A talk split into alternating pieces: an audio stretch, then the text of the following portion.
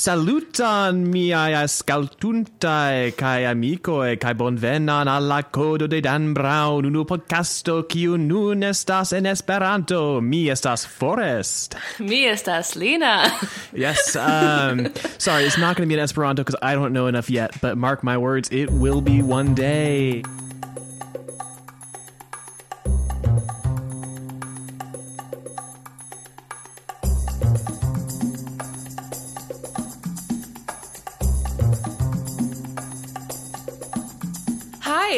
um, and welcome to the Dan Brown Code. I've already said this. I'm Lina, I am Forrest. and today we're reading chapters 81 through 105, correct? Uh, yes, and it is also true that until you texted me reminding me that, of that, I read 81 through 100, so I uh, read 101 through 105 right before we did this. Okay, so uh, let's get started, shall we? Let's, Let's go into chapter 81. Chapter 81, in which Becker, thinking his ordeal is over, is thrown into mortal peril.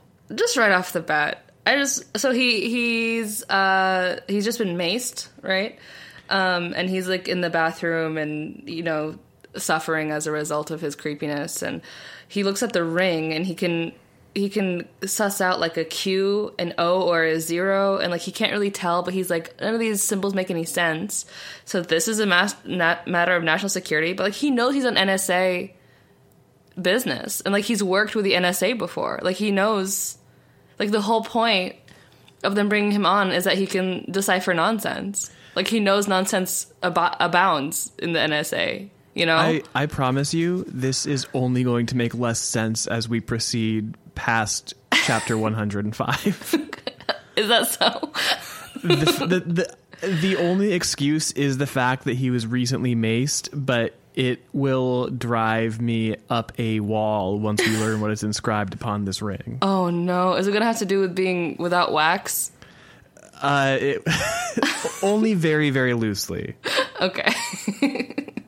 Wait, so yes, kind of a little bit?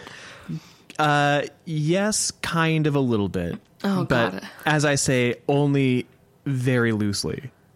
Okay, well, let's keep moving before So I yeah, get now discouraged. now that he has his prize in hand, Becker goes into a phone booth to call up uh, Strathmore and tell him he has the ring. But uh oh, we're in Spain, uh, and todos los circuitos están ocupados. oh, you Uh, missed a lot. Hold up. What? This is this is the second paragraph. What? Is Chapter he not in the 80, bathroom chapter- yet? Oh no, he's. You're right. You're right. Chapter Sorry. eighty-one through one hundred five. I fully missed the fact that he went into a phone booth. Period. Yeah. So, um, and so this is a weird little uh, instance because we get this first sentence in Spanish that says, um, I can tell using my translation skills, all of the circuits are occupied. But then the next, in, as opposed to the normal Dan Brown thing where he gives us each sentence in Spanish and then English, this one he just gives us that one only in Spanish and the next one's only in English. Please hang up and try your call later. And I know we're not supposed to assume that the entire that the, the the message is literally half in Spanish and half in English, but it's what it comes out like. Um, so yeah, all the lines are bu- all the lines are busy in Spain. All of them. Every well, all the international All the ones. yeah. Um, I don't know how I the have to know what happened during his Seville trip. I have to know how it went. I yeah, like I've said it a million times on this podcast, but I'm going to say it again.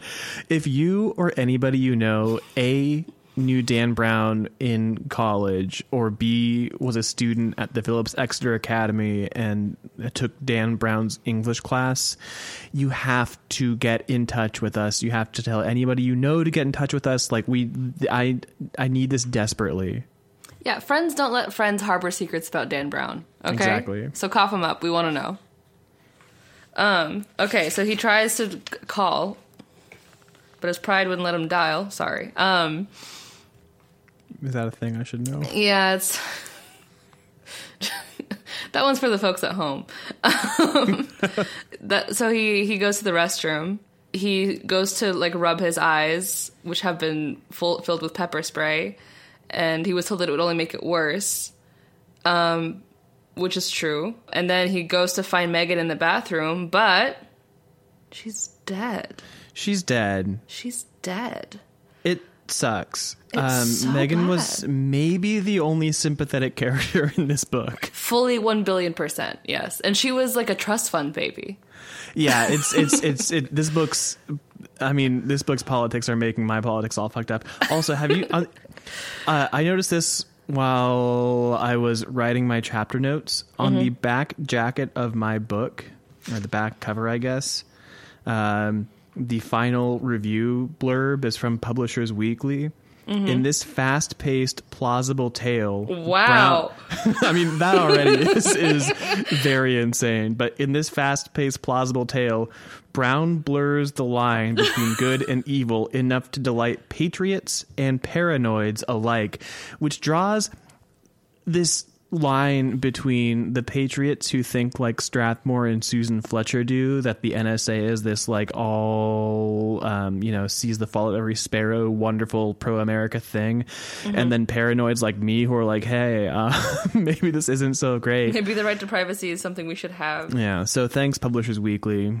Um, watching out for the common man. Actually, what jumped out to at me today on the back cover was Nelson DeMille's review.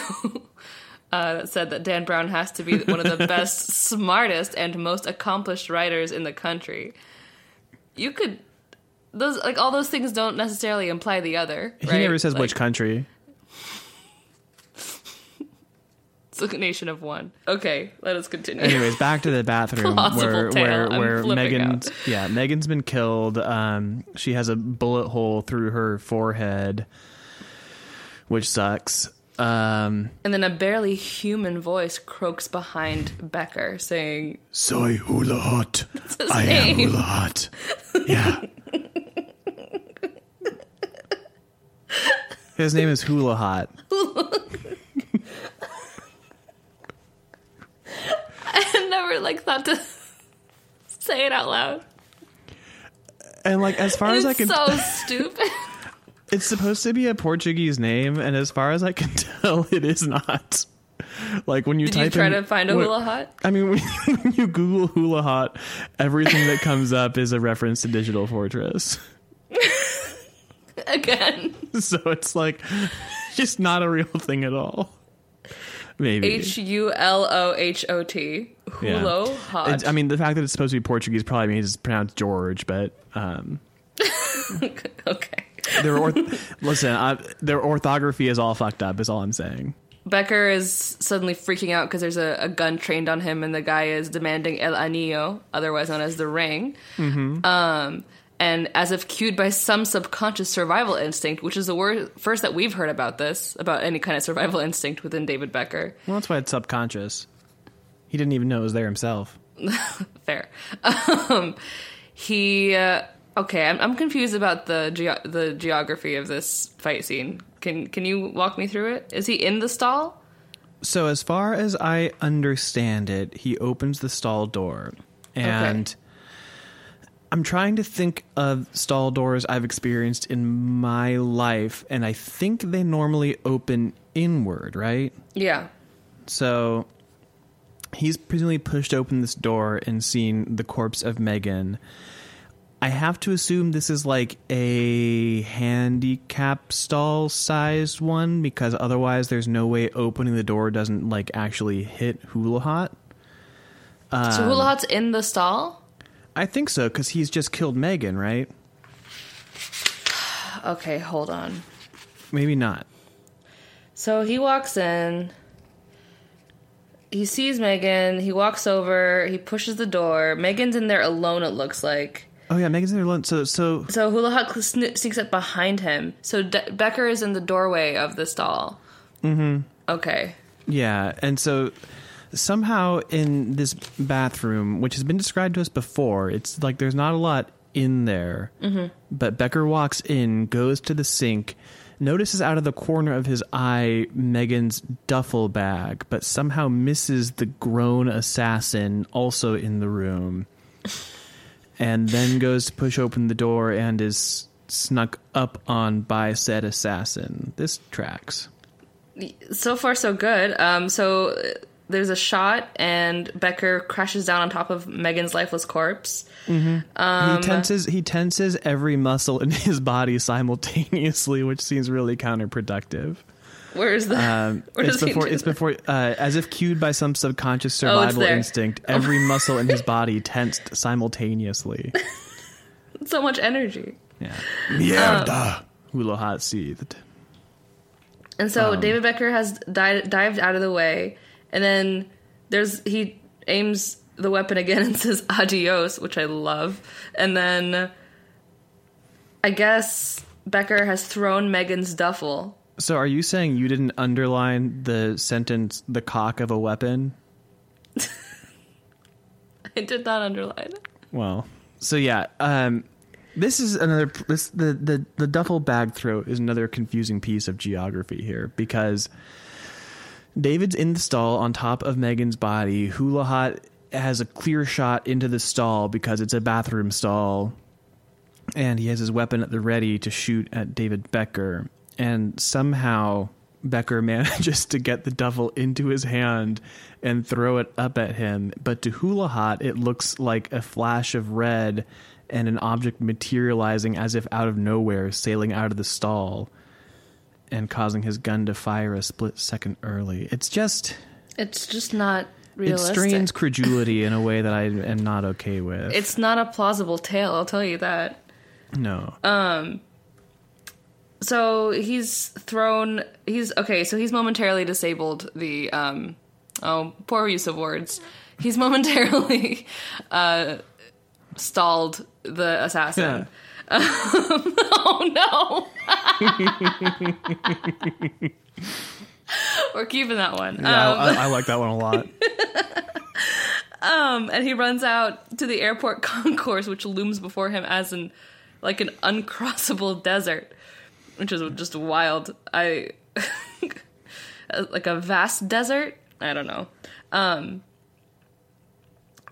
and so he's swinging around revolving doors and trying to leave, and then he can't get in the taxi because the taxi belongs to Wait. who, who, oh go Um, so as he's going through the revolving doors, a shot rings out behind him, and the glass panel in front of him exploded in a shower of glass. Thank So- you, Dan Brown. So I want to tell you that this is the first of I think five mentions of broken glass in this section. Well, there's only two in this sentence.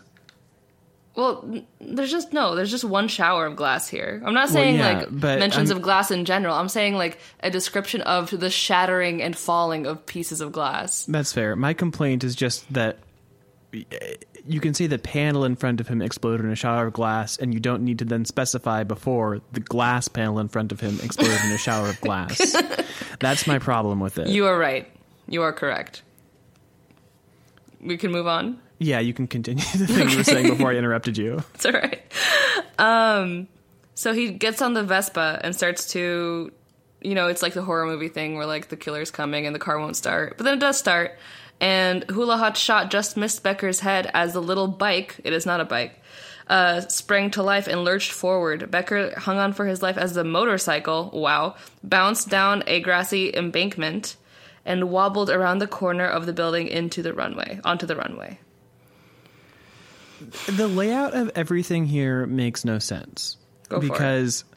I don't know. Like I've been to airports before, and like I maybe not to an airport as small as this, I guess, but like it's the international airport. It can't be that small. Mm-hmm. And somehow it takes one turn for David Becker to get from the taxi stand in front of the terminal to turning onto the runway. All he has to do is go down a grassy embankment. There's no fence. And somehow, as he's on this like little jaunt and turn, Hulohot can't just shoot him in that meantime there. This is like a trained assassin. He should be able to hit someone on a goddamn Vespa. I don't know. It just it just is very sloppy. It is extremely sloppy. I'm still stuck on the fact that he thinks that a Vespa is a motorcycle.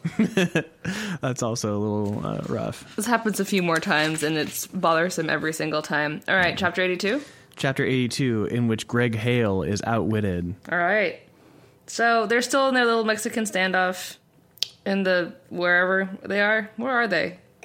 node. I think they're I think they're in the main room that is like it's like one of the walkways outside of node 3 that's like above the hull of TRANSLTR but like also above the ground and not in a room just like on a catwalk or something. Do you have a mental map of this place? Uh, um, vaguely. Okay. And it is this. So, are you familiar with the cartoon from the 60s, the Super Friends? no, sir. Okay.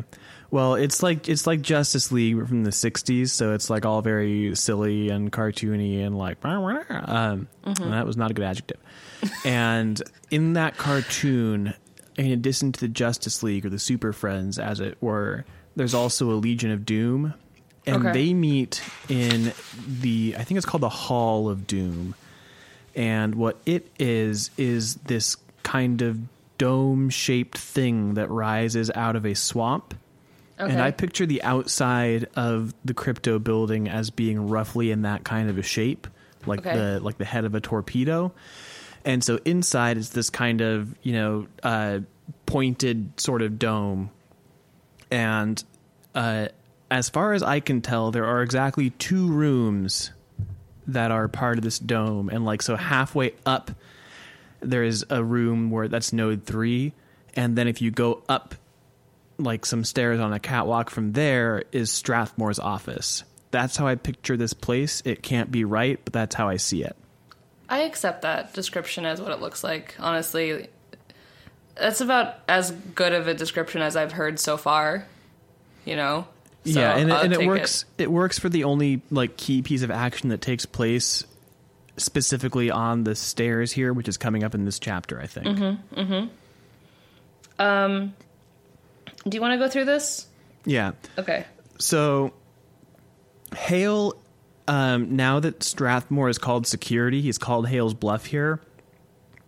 Uh, Hale starts getting very paranoid. So he starts like looking around him and kind of seeing the walls closing in, as it were. Um, and he sees his, you know, options shrinking. And he realizes he's fucked up with Susan because he should have tried to get her as an ally as opposed to, um, you know, uh, let's say taking her by force and using her as a pawn in a hostage game against their boss. And uh, unfortunately, he didn't listen to his marine military strategy professor that gave him the uh, solution. Oh, this is my favorite. Force a hand, the voice warned, and it will fight you. But convince a mind to think as you want it to think, and you have an ally. That's from Sun Tzu, The Art of War. I don't think it is, but uh, No, it's from Hale's marine military strategy professor. whose, whose name is Professor Sun Tzu. Professor Sun. um, anyways, and so Hale, having realized this way too late in the game, hears a Susan Strathmore's a killer. You're in danger here. But like he's in way too deep to this whole thing of um, making Susan his enemy to for it to come around here, and so Hale's panicking. He's uh, slowly backing up the stairs to Strathmore's office to try to get to the elevator. I think. well, he's he's grabbed her and like pulled her up the stairs. So she's Yeah. attached to him and like this book is about Hale, right? Like like if we think about like I know that you know, spoiler alert, but Susan outlives Hale in this book. um most of the action thus far, most most of the heroic action has been taken by him. Like easily this this book could have cu- could have followed him like waking up, having a protein shake, like going to the gym and then getting to get getting in whatever f- fancy fucking car he has and like driving to work and then like weeks of like spying on Strathmore and like him trying to like not get caught by Susan because he thinks she's his pet and like like the plot would have been more interesting had it fol- followed Greg Hale's experience because he is written as as the hero and the main character until he is no longer uh living. I had not thought of that, but you're right. Greg Hale should have been written as like the hero of this book. It should be like maybe from his perspective, but at the very least, he should be the protagonist. Right. He's the one actually doing things. Right. Up until now, all Susan's done is get in Greg Hale's way and believe lies Yeah. and set out lingerie for her trip to the mountains. So, like, she's not a protagonist. It's it's screaming not protagonist. It's ridiculous to say that she is. Yeah, I'm in total agreement. You're 100% right. But instead, what happens is this. Um, so Hale is dragging Susan up these stairs. And so, like, you know, the, the way it's working, he's backing up the stairs because he thinks Strathmore's at the bottom. Remember, it's dark in there, so he can't really see very well. Okay. Um, and so Susan is being dragged backwards up the stairs with Hale using her as a theoretical human shield so um, Strathmore can't shoot him. But suddenly, what does he hear behind him but some kind of footstep on the upper landing? Uh oh, has Strathmore gotten past him somehow? And he starts to panic. And then he hears a second footstep on the upper landing above him. And now he's really fucked up and he starts like going down this psychedelic, like he's seeing guns everywhere. The everything's like going wrong for him. Um, and so he turns around to face up the stairs where he now thinks Strathmore is. But like now the gun's at his back. Uh oh, Strathmore tricked him. Um, or no, the, sorry, he gets pistol whipped.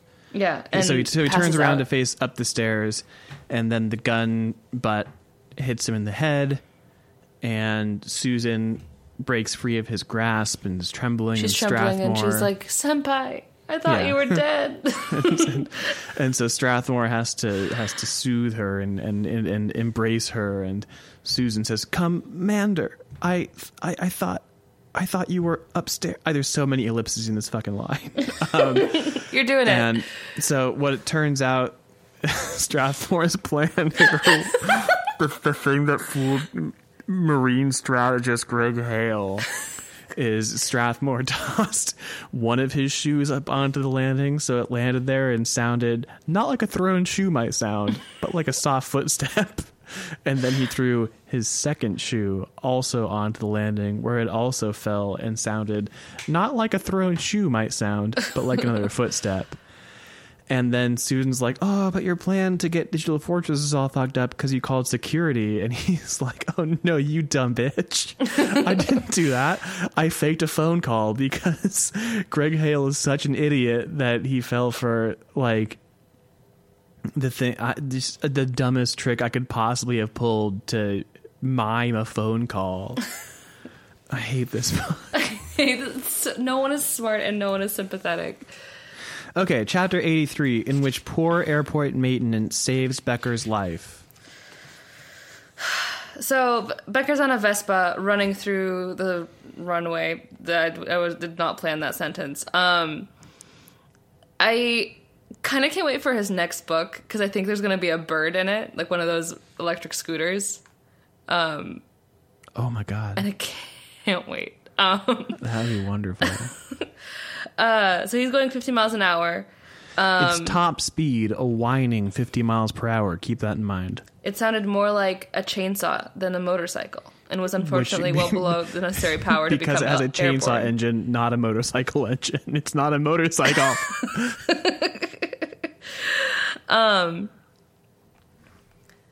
He's talking about how Susan could calculate the odds of whether or not he's going to make it, which is not Never helpful. tell the odds. yeah. Um. And then he suddenly feels fear like he'd never known, and this is so. Becker is going to go to the hangar where the Learjet is waiting for him, um, but the Learjet's not there, and so what happens is this thing that seems wrong to me on a few levels. Well, before we get there, uh, the assassin shoots at him and it explodes the side mirror in our second shower of glass for the Hmm. section. Okay, go ahead. Sorry. Okay. So he goes in this hangar and uh Hulohot in his taxi, which he hijacked. I think we skipped over that, but he hijacked a taxi. Um is like drawing level with him in this airport hangar where the oil is so thick and slick on the ground that both of these vehicles lose traction and are unable to turn as though they were in a fucking Mario Kart game. and so so what happens is that um, the taxi being the vehicle with the greater inertia winds up surpassing Becker and smashing through the I guess corrugated aluminum back wall of this hangar, That's right. You got it. which leave which means Becker isn't harmed because the wall was already blown out by this taxi, and so Becker, upon getting out and out of the oil field, I guess, is able to speed off in a different direction before Hulohot can like regain control of his vehicle. It's a it's a very tenuous uh, construction of events. It's just so stupid. It's so okay here. So as the taxi spiraled widely beside him, Becker faced the wall and braced for the impact. There was an ear-splitting crash of steel and corrugated metal, but there was no pain. Becker found himself suddenly in the open air, still on his Vespa, bouncing across a grassy field. It was as if the hangar's back wall had vanished before him. The taxi was still beside him, careening across the field. An enormous sheet of corrugated metal from the hangar's back wall billowed off the taxi's hood and sailed over Becker's head. There are so many question marks on this page. Frankly, a lot of talk about blowing out the back walls for a car chase. I'm so confused. 84. Uh, chapter 84, in which we meet Salacious Crumb. We do? Uh, uh, how familiar are you? I'll, I'll explain it. Can you, can you go through a chapter for a second? yeah, I can. Um, so he is doing the thing that he was doing where he had the pen light in his mouth, etc., which, you know, internal work was always cramped, especially for a man of his size, and they just keep building them smaller, he mused. Um, and then someone came in, in and he thought it was Midge because all women's voices sound the same, but uh, it was Soshi Kuta, who was a 90 pound live wire. Um, and so she's like, uh, I've been calling you, I've been paging you, you haven't been responding. Uh, it doesn't matter that you thought it was Midge. There's something strange going on in the main data bank. Um, and then they don't tell us what it is. And then uh, then Dab is dashing down the hall toward the data bank. Strange omission of his size there as he's dashing, but uh, you know, growth. Yeah. So, um, when's the last time you watched Return of the Jedi? I don't know, Okay. maybe ten Well, years ago. okay, so so you know how Jabba has Jabba the Hutt. I mean, not Jabba the Sissek. Um, Jabba has this little like weird monkey lizard thing that is his buddy and cackles at all of his jokes. I do remember that. That monkey lizard's name is Salacious Crumb. Um, Oh, I don't and like so- that. and so, to my mind, the 90 pound live wire Sochi Kato. I turned the page already. Sochi Um, Kuta. Yeah, Sochi Kuta. Um, when compared to the enormous bulk of Jabba the Hutt, is his salacious crumb. I see. I understand. Okay, chapter 85, in which plans are laid bare. Uh huh. It's a long chapter. and if I learned one thing from this book, is that a long chapter is a really bad sign. Um. So in this chapter, what happens is Strathmore, everything just kind of unravels a little bit for Strathmore here, right? Um. So the first thing that happened, I'm sorry, pre- prepare your summary because I'm going to complain about a dumb, uh, just point Okay, I will try because I I I don't. Ca- oh, hold on. Give me a second to actually like Yeah. look at this. Um. So while Lina is um, doing the real work, I'm just going to complain about. Um, so Susan and Strathmore drag Greg Hale into Node 3, where they bind his hands and feet with 12 gauge printer cable, which, as best I can tell, is not a thing. It's just USB cable. Well, this is Or the this is the '90s. Yeah, but even I mean, I googled printer cable and nothing Oh. came up. Like, I don't think it's a real thing. Printer. Hold on. Printer cable? How did I miss that? Yeah, from the Node Three laser printers. Um. Okay. Here's a question. this is gonna sound very stupid. What is a laser printer? Because I know what um, I know what a, an inkjet printer is, right? And I know It's what not a, that. I know what a laser jet printer is because that's what everything is now. It might be that, but I'm not sure. I don't understand printer technology. I don't really understand the difference between an inkjet and a laser jet printer. Um, Me neither, really. Okay. Great, we're I doing think- great. Yeah, I don't want to look up how printers work for this podcast. I do want to talk about what an idiot rube Susan Fletcher is. Yeah. Um, she couldn't get over the artful maneuver the commander had just executed. he faked the call. So Somehow, Strathmore had captured Hale. so they're practicing shibari on Greg Hale with printer cables, and um, And I bet he looks good. I bet he looks that. amazing. and you know all those all those hours in the gym just so you can look good tied up with printer cable. Um, You know? Devil's in the details. So uh, they're explaining it's so so TRANSLTR is beginning to overheat. So now there's a time crunch element to the plot, and um, I mean there was before, but now even more so. Um, and three million silicon processors are going to overheat and ignite, and that's very dangerous. So uh, they have to shut down TRANSLTR. And so Strathmore runs away to shut it down. And meanwhile, Susan is uh, hanging out with Hale, just chilling on the floor.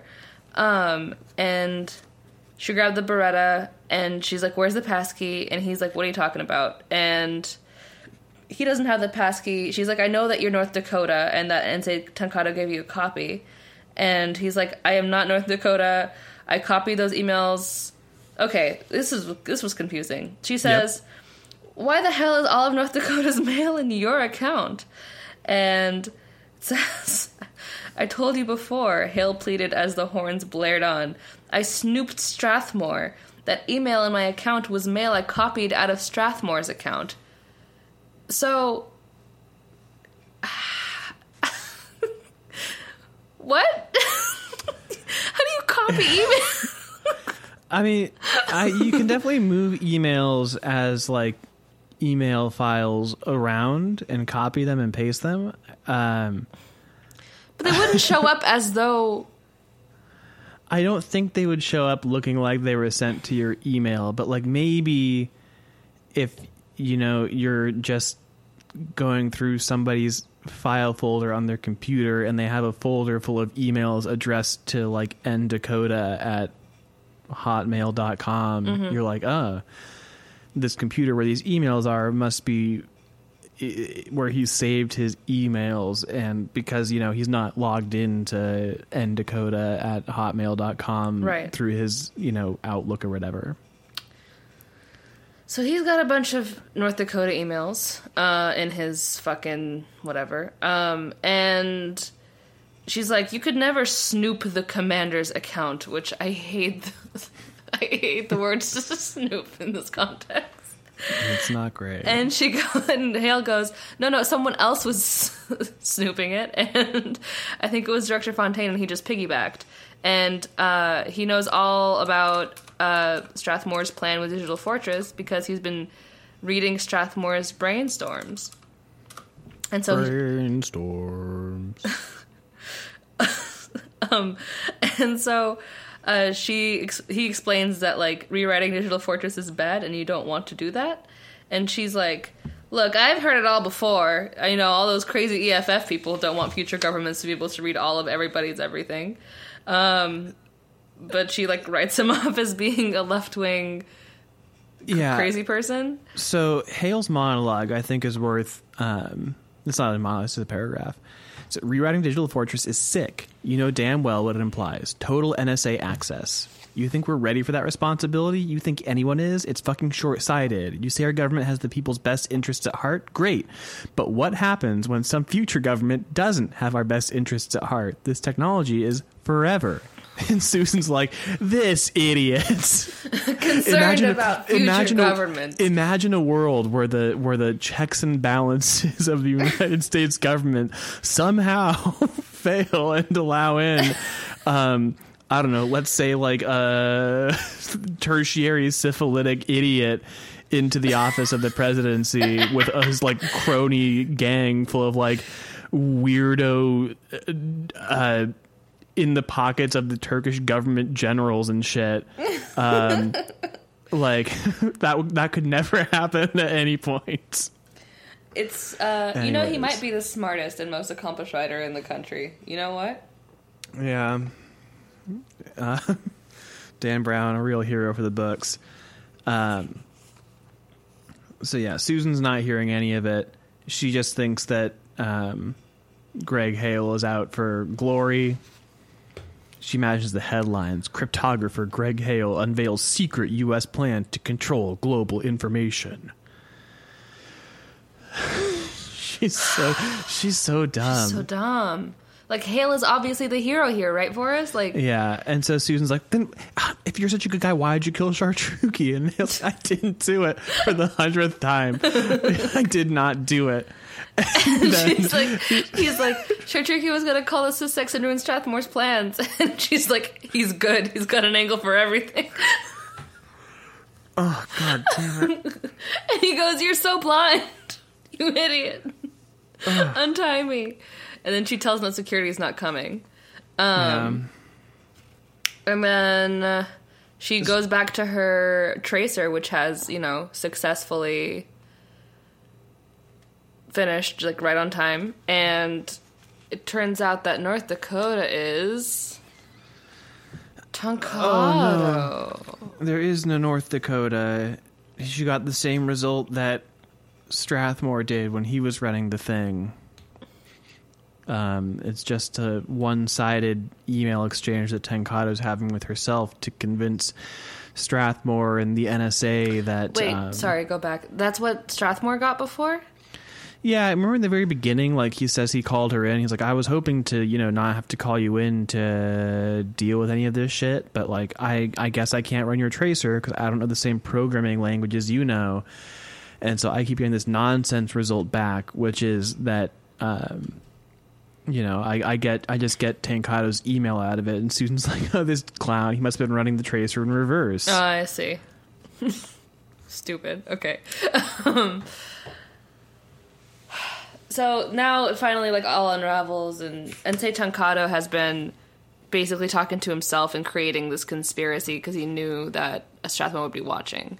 And so at this point, Susan really should realize that Hale cannot be North Dakota and, like, should start coming around to his side of things, but she doesn't. She's just like, she does realize that Digital Fortress must be some kind of virus sent to infect TRANSLTR as opposed to this unbreakable code. Mm-hmm.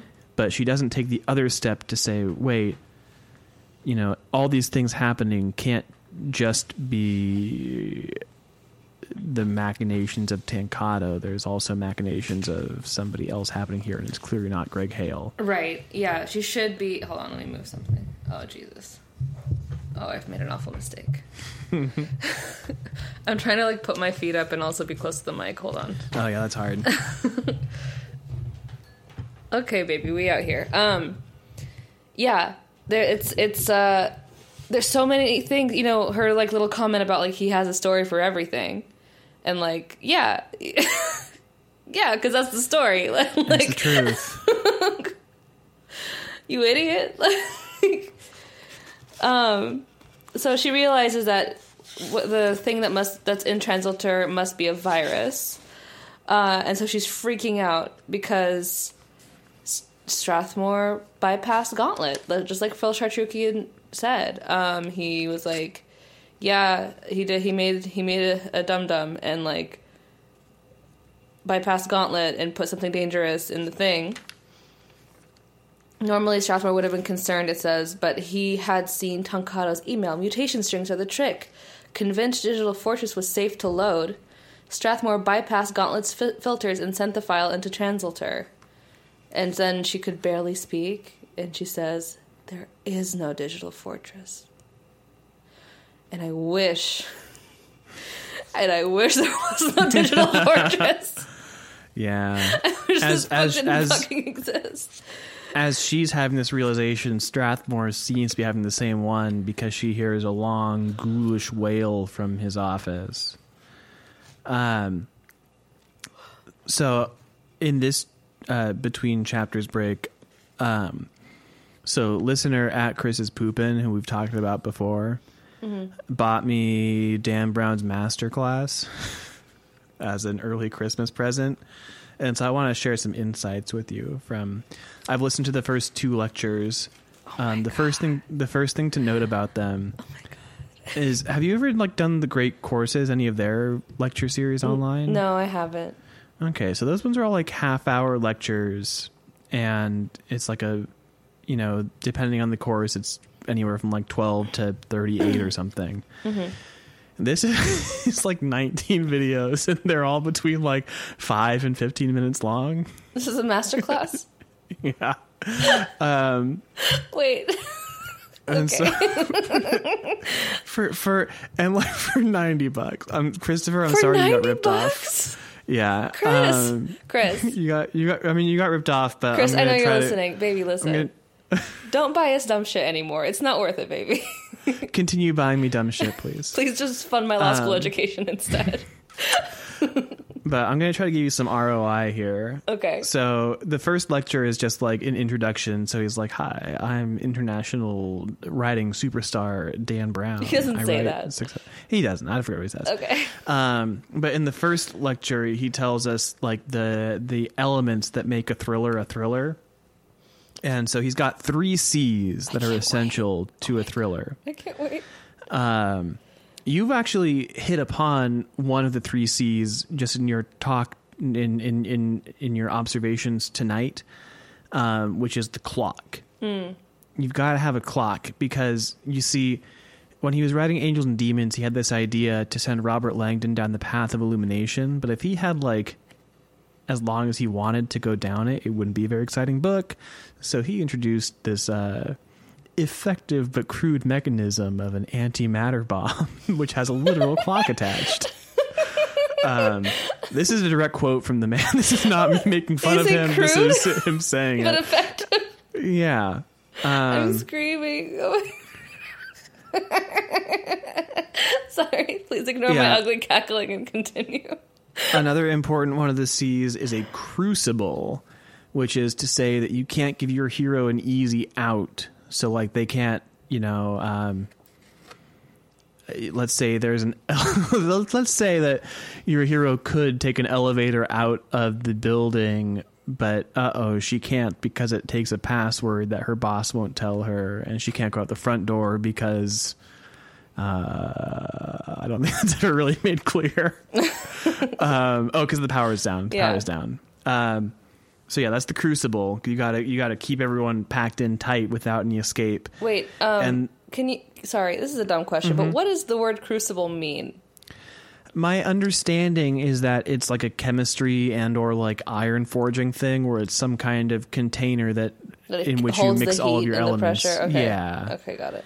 And then the most important thing is contract. The idea here being you're making with each you know new confusing thing a promise to your reader like it's okay darling i know you don't understand this on this page but if you turn the page i'm going to keep my promise to you and reveal the answer to this uh, vexing question and That Um, seems like these. Uh, the first one was fine, the first C, and then the second two were such stretches. You know, like he really wanted them to all be C's. Yeah, I mean, he, he talks about the contract in relation to Da Vinci Code, where he's like, I had to turn this book in two days to the publisher to print, and I had this list of 17 questions I hadn't answered. And I was like, "Uh, what is this deadline you're on for this book? And why haven't you written it well? Like, what do you, and you wrote it in, uh, it's just, it, it can't, it can't be a true anecdote, but it, it's stupid.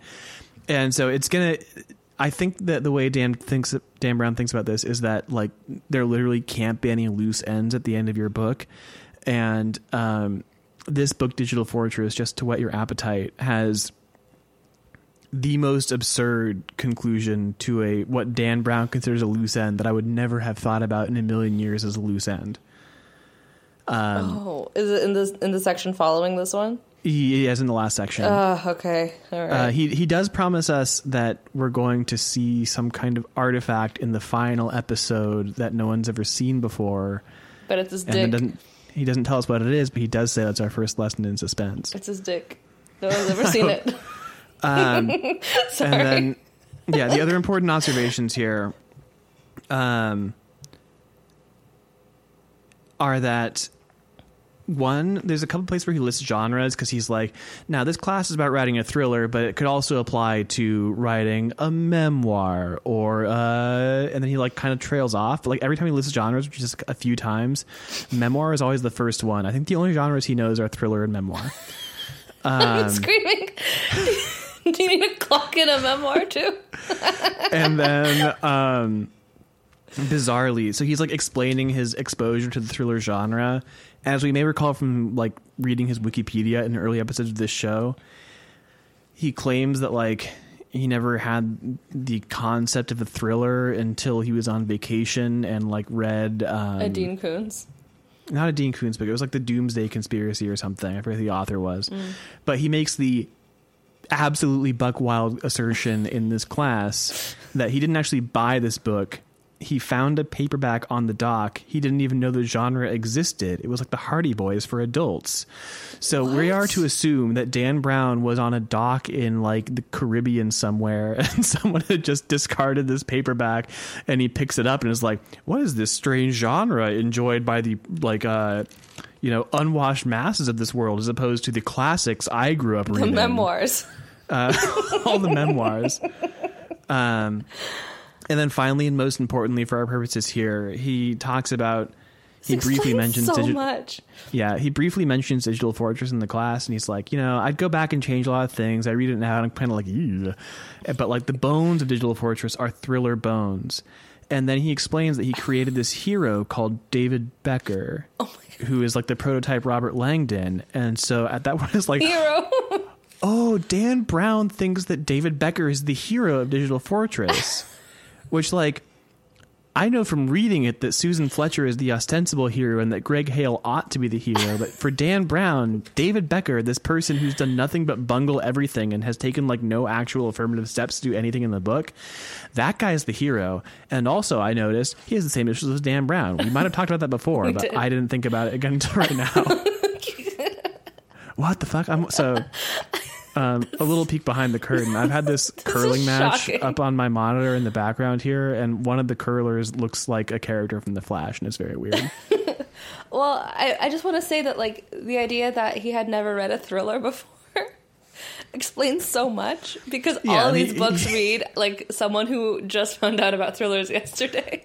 and then he reads two and is like, "I can do this." You need a clock.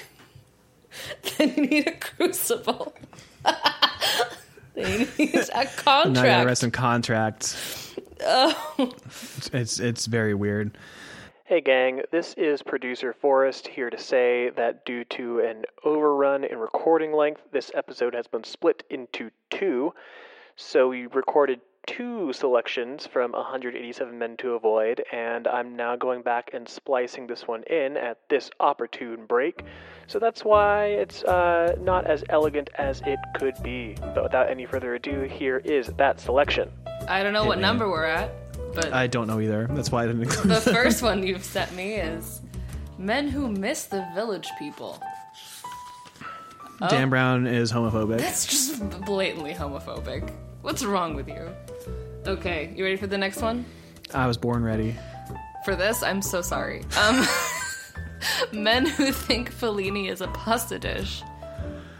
Oh, Dan Brown's also a um, connoisseur of film. I mean, shut the fuck up. You know, as usual. Like, men who actually purchase the Helsinki formula. Forrest, So- what does this mean? I mean, I, I looked this up because. Um, oh, I, also I was right. The 400 blows is by Truffaut. Oh, okay. Um, I mean, take a guess at what the Helsinki formula is. There's only what like I, I took a guess and I was right, and like I, I think you can guess this. Is it a diet book? What's what's something that we marketed towards men that's like scammy? Oh no. Is it a penis enlargement drug? That's not where I went, but no. Um, Is it hair or something? there you go. One of its slogans was "What have you got to lose that you haven't lost already?" It's a it's a Oh, that's savage. yeah it's it's it's a bullshit like uh, anti balding formula. Men with Playboy Bunny car fresheners. Nobody's ever had one of those. Men who eat breakfast cereal for dinner. That's plainly Seinfeld phobic. Breakfast here for dinner is it's good. You can have it whenever you want to. Don't fucking live by the strictures of uh, marketing and whatever. Eat your Captain Crunch whenever you want to. I just realized I could go buy Cocoa Puffs, but then I also realized that I'm driving home for the winter. I'm cuckoo for him. And then I would have to bring a whole box of Cocoa Puffs to my house and Eat them explain in that to my car. mom. No, it's a it's a delicious snack for the drive down. I can't eat a whole box of Cocoa Puffs. I might buy a box of Cocoa Puffs for the drive up and down. Ooh, we could eat them at the opera. oh, holy shit, that'd be so good. Hell yeah. Okay. oh, did I tell you? Uh, I we we got free upgrades to our seats. Hey, great. That's exciting. Yeah. Am I supposed to Like, bring I- I- binoculars? I, have never. I don't know. I I always mean to and never do. Uh, I don't think you need to. okay. Well, apparently now that we're upgraded. I don't think we're upgraded that much. Oh, probably. okay. Last time we just like got into like. Uh, instead of being the front row, the back balcony, we were like the back section of the middle balcony. The mezzanine. yeah, that. Um, okay, last one. Mm-hmm. Men who wear medallions. Uh, Dracula phobic. Uh, I mean, if you want to be cursed, you know, you would avoid those guys. But otherwise, you should absolutely be around people who wear medallions. It's very cool. And also like Olympic champions. Olympic champions yeah. and vampires are the people who wear medallions. so So those are six men to avoid. yeah, you can avoid George H. W. Bush. As of what's her name again? Daniela Brown. yeah, Danielle Brown. okay, chapter six. Um or no, chapter eighty six. 86. In which Strathmore despairs and new plans are laid. Okay, so he is hunched at his desk and he's learning um, that the file that I downloaded off the internet, it was a virus. I, I literally just had two days in a row of meetings at work. One was anti money laundering, and today's was compliance meetings. And every single one of them, it's like, now remember, if you see an attachment that you think looks fishy, tell your boss about it. Don't click it. And this guy, the head of the fucking NSA, is like, I downloaded a file on the internet. and It was a virus. I'm just, My, my antivirus software was like, this is a virus. And I was like, nah, it's definitely not. My, my, it's a digital my- fortress beach.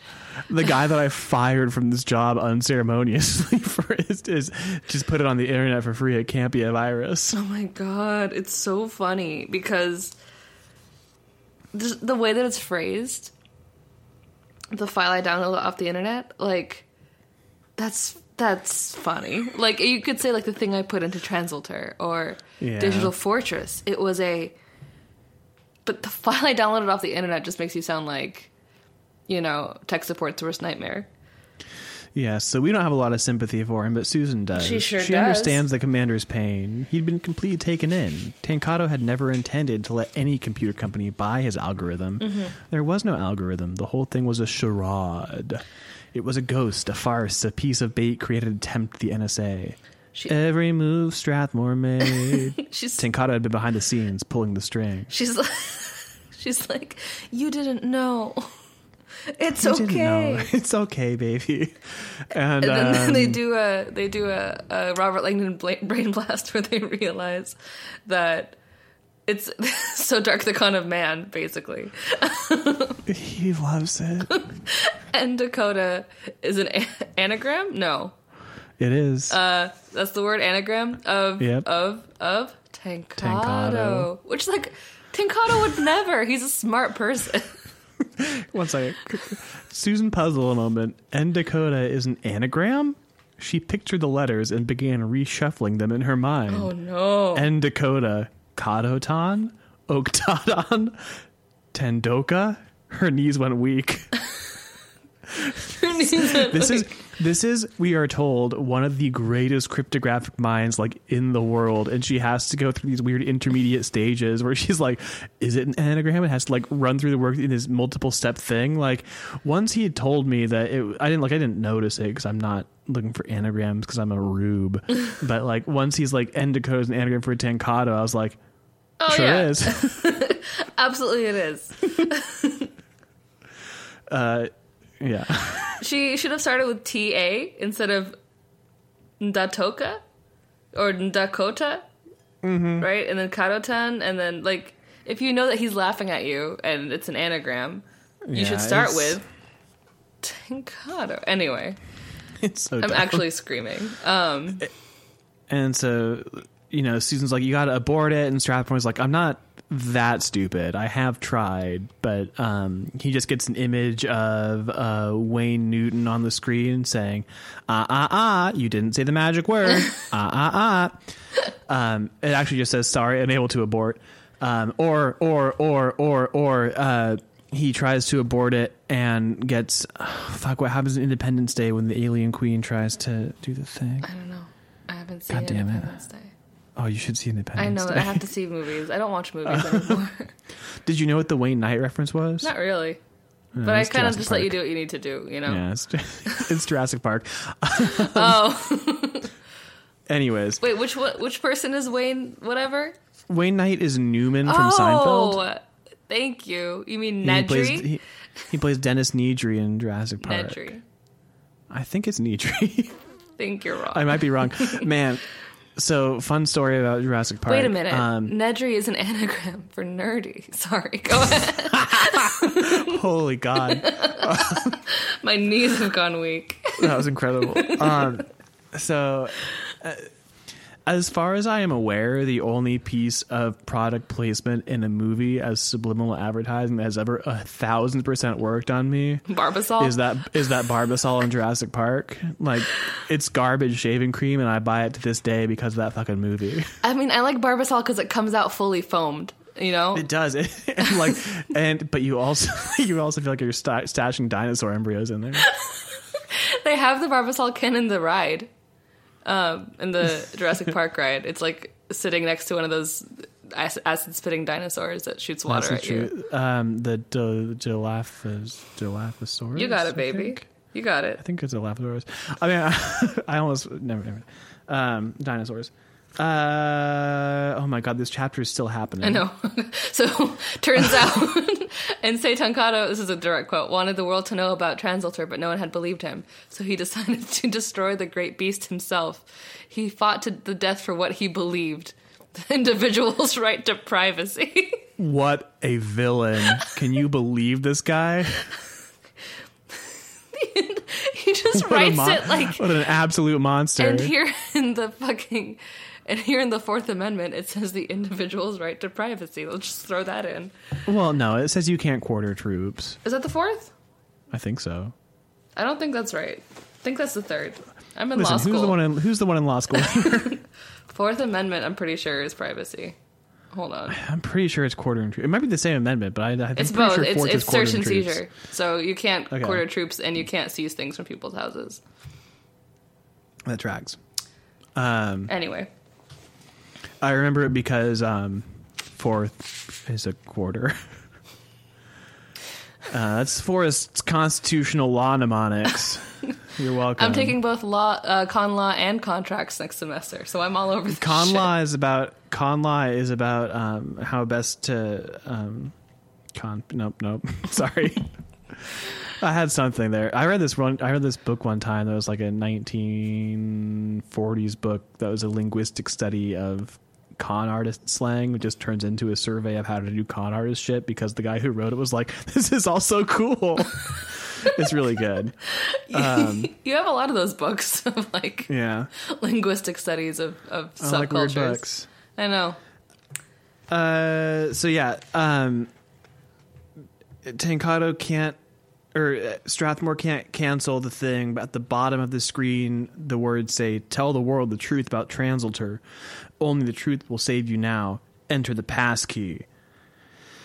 And so they can save the computer, but only if they tell the world about TRANSLTR, and then Tankado will give them the pass key, But oops, Tankado's dead. Tankado dead. So what they can do instead is pull the plug. Yeah, that's a that's a that's a maneuver that works on every computer. So the passkeys for this to shut this virus down, which makes Mm-hmm. so much more sense than a passkey for an ever-changing algorithm. Because do you remember when I was trying to wrap my head around that? I was like, why would there be one passkey for something that always changes? Uh, but no, It's this is such a stupid book. I know. There's only Um, one passkey, by the way, because Endakota and Tankado are the same person, so there's only one passkey available, and Yeah. it's on the ring, which is now with David Becker. It's now David Becker, and also they note that the virus is making its way into like the NSA mainframe or whatever, where all the shit is. Um, you know, call the data bank, warn them about the virus. You're the deputy director of the NSA. You're a survivor, and it's like, um, on the one hand, obviously he should be fired immediately if he gets through this thing alive. On the other hand, sometimes the government allows people to stay in positions of trust when they should not do so. That's true. Um, so you know he has got pretty good odds of remaining deputy director of the NSA. He should have been fired after Skipjack, I guess. Yeah, he really should have. Um, Which um, I texted Lina like a couple weeks ago. Turns out Skipjack was a real thing. oh, Um, yeah, Skipjack is a block cipher developed by the NSA, and it was intended for use in the Clipper chip, which was just like a standardized chip that you were supposed to use to encrypt things. And uh, they did do the thing where they had several academic researchers from outside the government evaluate the algorithm. But unlike Digital Fortress, none of them were as smart as Greg Hale, so none of them found any problems. Um, but then in 2016, they finally published a standard In that says Skipjack is. Well, 2016 is when they said Skipjack is no longer going to be good for government applications. We're done with it. Done with Skipjack. okay. So maybe it did have a backdoor. We just don't know. It could have. Hmm. Also, in the Half Life 2 modification Dystopia, the encryption program used in cyberspace apparently uses both Skipjack and Blowfish algorithms. I knew that one off the top of my head. It's definitely not on the Wikipedia page. So okay, so Strathmore's freaking out because he's clearly fucked up his whole thing. Um, and she goes, to, "Commander, this is not your fault. it's, it's it is so very much his fault. If Tankado hadn't died, we'd have bargaining power. You idiot! what do you think happened, Susan? she is the dumbest person in the world. She doesn't do anything at all. Has she? What? She? What has she even done? Well, um, she hasn't done anything yet, but she's about to try to go down and turn off a computer. I'm screaming. Um, so they need the ring, and then she's like, "I'm gonna go fucking turn off Unplug the this computer." computer. uh, Lina, what do you think the odds are that Susan succeeds in turning off this computer? Absolutely zero. Zero. Uh, chapter 87, in which David Becker heads downtown. Gross. Um, it was almost dawn, um, and there there were plenty there was plenty of traffic because there were young civilians returning from their all night beach verbenas. What's the verbena? I didn't look at that. I don't know. I didn't. I, I did not notice. I skipped right over this paragraph. Googling it. Hold on. So, beach verbena is a plant. what? you know, like lemon verbena. Okay. What does verbena mean? I don't know. That's why I asked. No, hold on. Verbena is a genus in the family Verbenaceae. That can't be what you're talking about. Hold on. I'm gonna figure this out. I'm not, I'm not giving up on you, Okay. Verbena. Um. In the meantime, did you guys know I appeared in one LinkedIn search this week? You did? Uh, that's what my email says. Thank you. Verbena Spain? Party? Verbena Fair. Okay. A ver- in Spanish speaking cultures, a verb- hold on. A verbena is an agricultural show, modest amusement park, or dance party, especially one held at night. In old tradition, they usually take place after dark in summer. Now, some major cities, such as Barcelona, host permanent verbenas, uh, but these have less tra- tradition character, less tradition character than this is Wikipedia than those that appear for only a few days each year. Okay. So it's basically a carnival. And they have food that includes churros, ham, cheese, marzipan, candied egg yolks. I love that. It's like a farmer's market, but sexy. It's like a sexy nighttime farmer's market. That's exactly it. You got it. I'm into it. I want to go. yeah, that sounds that sounds great. they should come back from their beach for betas. Yeah, so Becker passed the freeway marker Sevilla Centro, dos kilometres. I don't know Spanish. Um, it just says two. It just says two km. I made some assumptions. They might be wrong. Um, and so yeah. Uh, okay. I thought he made a mistake where he said that the top speed of the Vespa was 50 miles per hour, but then the speedometer here reads 60 kilometers per hour. But he did change from miles to kilometers. Right. But even so, 60 kilometers per hour is um, not going to be his top speed. Let me get out my phone calculator here. 60 times. Yeah, he's not going his top 0.6. He's going 36 miles per hour. That's right. Well, he said it's a pathetic little thing. but it can go 50. Why is he going 36? Um, it is the freeway.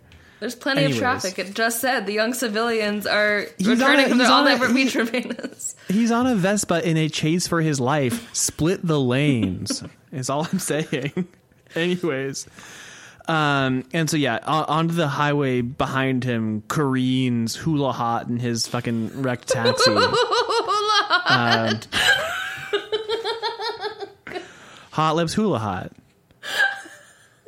Um, Can't deal with Okay. I'm calling him Hot Lips from now on Good. because of Mash. um, and so you know, uh, the more bullets fly, but eventually, like, it was like a stupid chase scene down the freeway, but eventually it comes to the. It, it, the case it comes to be the case that David Becker gets his Vespa downtown without the taxi in sight mm-hmm. and he accelerates down the final stretch of Mateus Gago, Seville's 11th century Gothic cathedral rose like a mountain before him. So, I have something to say about this. The Seville Cathedral. They, they call it a bike like six times in this chapter. I mean, that's not, I don't care about that. um, so, he says here Seville's 11th century Gothic cathedral. Here's the problem with that. Wait, hold on. Where where does it say that? What page? uh, the bottom of 381, second to the bottom paragraph, as Becker accelerated down the final Oh, stretch okay. of Mateus Gago. Got it. So, the A, it was a mosque from 1172 to 1248. As So- many things were. Yeah, so 11th century is already right out the window because nothing was there until 1172 when it was a mosque. So it, it cannot be a 10th, 11th century anything. Um, and then from 1248 to 1434, they just took the like superstructure of the mosque and like switched things around and blocked up some doors to make it like a cathedral. And then in the 15th century, they actually decided to like tear down chunks of it and rebuild it in a Gothic style as a cathedral. So, like, it is at best a 15th century Gothic cathedral, um, and at best a 12th century structure. Does uh does the master Dan Brown have office hours? Uh, uh, no, but there is a comment section, Oh, good. and the comments are ridiculous. They- I'll write some down for next time. but like, Can't people are like, this is so smart. I'm gonna apply this to my thriller. I have a clock and a crucible. My real problem is contracts. It's like, oh no, you don't. Please don't follow this man's guide. I told you Um, the only thing worse than more Dan Brown books is more books written by people who were taught to write by Dan Brown. yeah. Um, Anyways, Shall we move on? yeah. So we're in chapter So- 88. Chapter 88, in which Becker is pursued through a labyrinth. I mean, he is the. that's that's it. We can move on. Um, well, no, a very important thing happens. Well, there's two important things that happen in this chapter. So, like you know, the the it's it's it's downtown Seville, and the streets are all made in Roman times mm-hmm. when it was all just like it's like downtown Boston, where all the roads seem like they're made by wandering cows or whatever, and so like they're all roundabouts and narrow and weird and funky. Wandering cows. Um, that's not who made. I mean, so, some, somebody once told me that that's how Boston streets are made, and I believe them. Um, it's just following game trails down to like the river Okay. or the harbor, or whatever. I, it might be wrong, but it might be true. Um, you don't know. And so, anyways, uh, David Becker is being pursued through these streets, and initially, Hulohot takes a pot shot at him and hits. He like wings him a little bit. oh wait, I'm and, sorry. I wanted to read something to you. Um, Yeah. so he's straddling the idling bike or Vespa. The ga- the the um the Vespa has run out of gas, so he abandons it.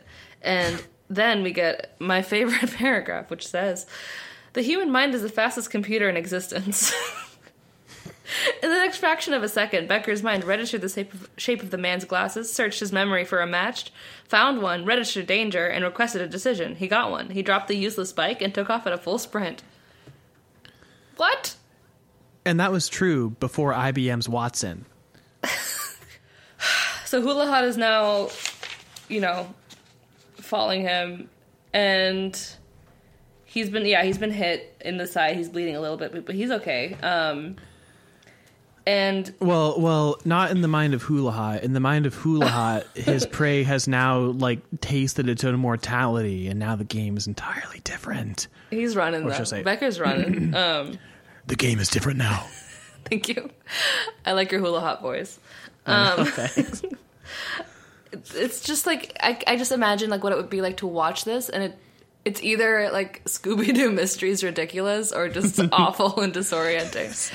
There's this darkened al- alleyway in Seville with doors near his side, and David Becker runs into one. Hulohot runs into after him, and then like they kind of two completely different doors, and then they run into each other in the middle of the hallway. um, We get a We've been talking a lot about Scooby Doo. Scooby Doo is great. it's true. Ruby Roo. I uh, we we get to our fourth shards of glass mention in this section. he's screaming. Oh, sure enough. He's screaming, uh, "Help! Help!" Um, he gets kind of cornered in a dead end. Is that true? Yes. Uh, there, I think there's a spraying glass before that. There, there is. What is the fourth one? Okay. Okay. Yes. Yeah. Yes. He's freaking out because he's like, "Why is a stupid ring with nonsense on it the reason that people are dying?" We should note that like his eyes are better now. Just uh, for foreshadowing for next episode again, but it's gonna drive me fucking insane. Yeah, yeah. His eyes are better now. Um, he he washed his face with water back at the airport before he noticed that Megan was dead. And I I actually did have a note there where you sh- if you are tear gassed or hit with pepper spray, you should not put water in your eyes. You should attempt to neutralize with milk or um, antacid. You should also eat bread after you um, have spicy pepper. Do that, and but don't put bread in your eyes. No, do put bread in your eyes. Wipe your wipe wipe your tears with a baguette, and then it becomes focaccia. What? It does it not. gets because it gets it gets salty. I watch Salt, Fat, Acid, Heat. I know focaccia is just salty bread. You can't lie to me. Dan Brown Code does not condone wiping your tears with a baguette. Um, I do condone making focaccia. Though. yeah, do that. It's so easy and it's so good. I also condone watching Salt, Fat, Acid, Heat. It's really good. I haven't and the seen book's it good yet. too. It's great. I've just read a lot of think pieces about how nice it is to like see a woman really enjoying food and not having a transactional relationship with the food around her. And I was like, Yeah, they're all right. That sounds right. Last last last summer, I read the book when I was on vacation with my family and like uh, on long drives. I don't want to be on reading in the back seat, and I read the book and I was like, "Damn, I should start cooking again" because I hadn't been cooking anything for a while, Mm-hmm. and I didn't start cooking again. But I've been uh, telling myself I should since I read it. You know that's part of it. You got to start with that. So you're on your way. When, I, when, I'm, when, it's when, I'm, when I'm living at home, it's like, oh, like Oh, I well, come yeah. home from work and like there's already food. food. well, I'm not gonna do anything. Um, I used to cook, but then finals came around. So You still bake sometimes. sometimes I do. Yeah. but that was before finals also. Mm. Um, that's true. so he's he's very vulnerable now. He's like freaking out because he knows that like he's in a dead end. Things are over for him. He is just thinking of Susan, and he is standing naked, flesh and bones before God. I am a man, he thought. In a moment of irony, he thought, a man without wax. Now we don't know why that's ironic, but we Have just you gotta. figured out without wax yet? no, Do you, do you know what it's about? Hmm. is he a, is he a naked Babybel cheese? I'm, I mean, yes, but that's not why. Is he a wick? no. What else do you use wax for? He's John. unsealed alien files. You're getting closer. Oh yeah, Actually. Yeah. something to do with a seal? Uh, yes. Like he's an open book. Like he's he has no secrets with her. Uh, I mean, you're there conceptually, but you're not there with like why it's without wax. Um, anyways, This is too so yeah, for me Becker. to think about. so yeah. Uh, anyways, Becker is cornered at the end of this uh, uh, uh, alley, like blind alleyway, and there's nothing behind him except, and he sees in front of him Hulohot coming up, gun drawn. So like he's gonna die any moment now, which brings us to chapter 89, in which Becker is saved by the bell. I'm sorry. So in the in that note Tiffani that he, Amber Thiessen comes out, and um, sorry, in the note that he he gives to Susan, he says, "My love for you is without wax." Uh-huh. So that means it's not a secret, um, or am I off? Am I colder? uh, it's gonna be a is. David Becker's profession is important to it. He's a wait. We don't know what he is. Yeah, He's we a do. professor. Of what? Language. You're gonna be so mad when we get to it. I'm already mad. This is one of those contracts Dan Brown's made with us. Is he, he's, he's, going to explain what without wax it- means. is it a pun? It's a contract he's made with us, and yes, it is a pun. Um, No, no. but it's a cross. It's it's it's going to be a cross linguistic pun. No. Yeah. um, so Is Chapter 89. French? Uh, not directly. What do you mean? Is it in Latin? Yeah. Is so sorry, we're doing this. So Latin for wax is okay, I know in French it's cire. Is that close in Latin? Do you know? Cire? Uh, sear is probably about right. Cire. And then it would be sans cire, cire in French. So sin- sincere. There you go. Oh, Yep. Without wax, David Becker. Sincerely, Fuck. David Becker. God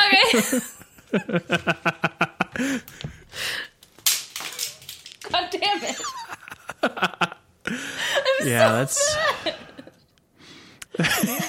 it's it's not good. I'm gonna go get water. I'm gonna go get some. Um, I can't Pork. hear you. I'm going to get water. where were we? Chapter 89, Uh, yeah. in which Becker's saved by the bell. So yeah, we're in Spain, right? And um, you know what they like to do in Spain, aside from go to punk clubs and go to um, Beach Verbena.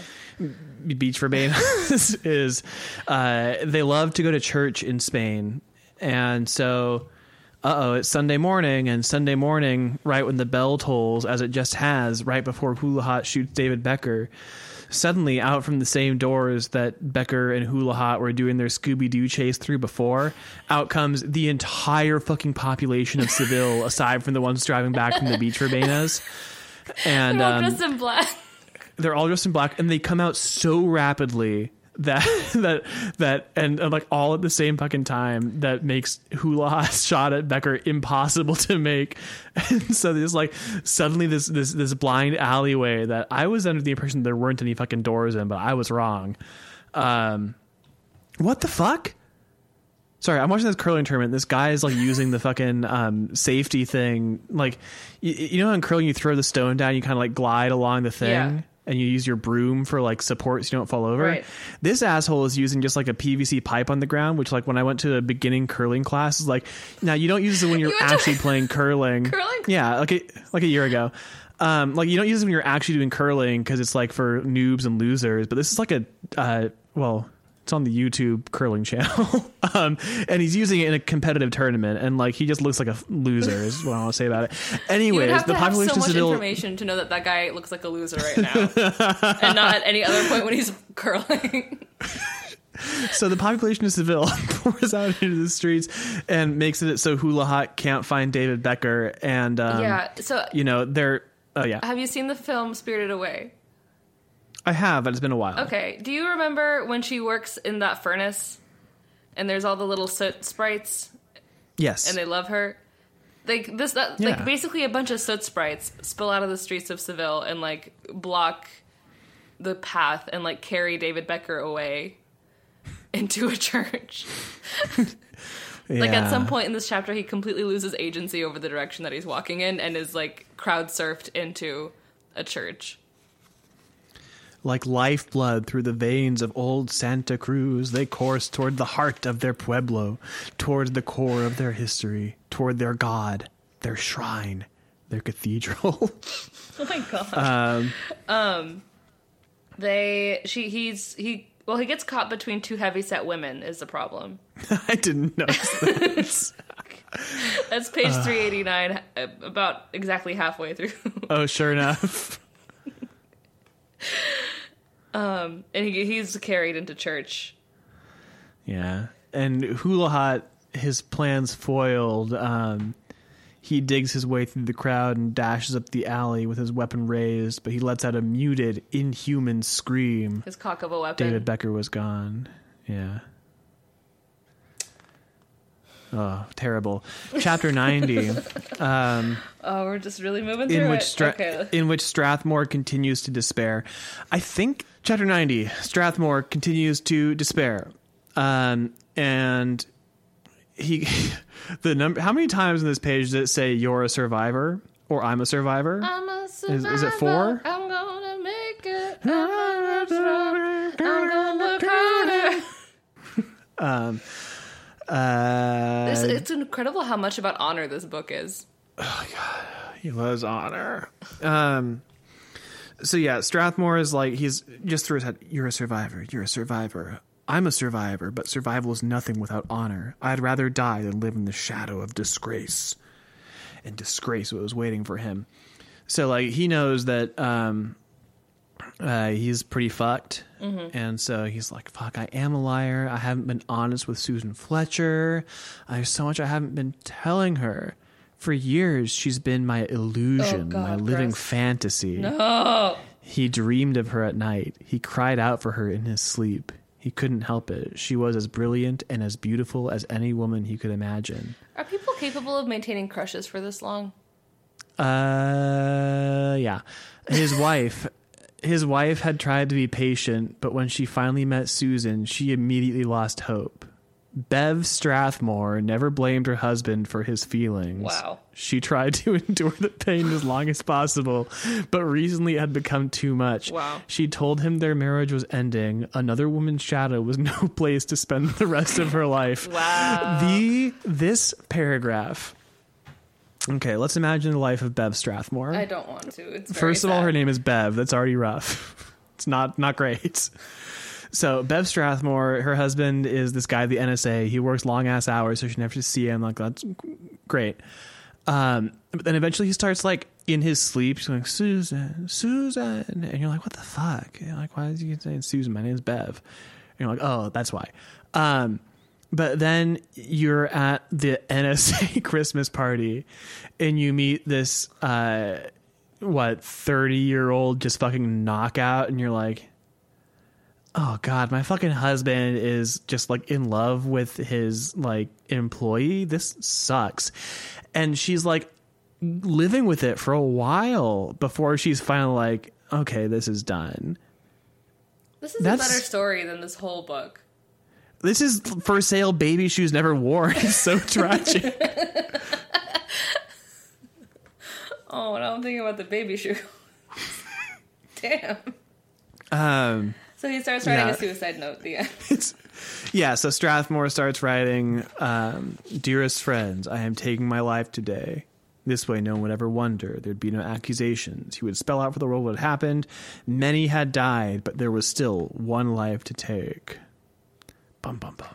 And, you know, there's one life to live as well. Yep. Yeah. So this is the uh, low rent sign off that you get because of the splitting of the episode in twain. This is a reminder you can follow us on Twitter at Dan Brown Code Pod. You can follow Lina at Lina Jemili, L I N A J E M I L I. You can follow newly unlocked Forrest at Wishbone Ulysses. And uh, please rate and review us on iTunes or the podcasting app of your choice. The Apple one is absolute garbage, so I understand if you don't want to use that one. Um, have a good day, everyone. Bye.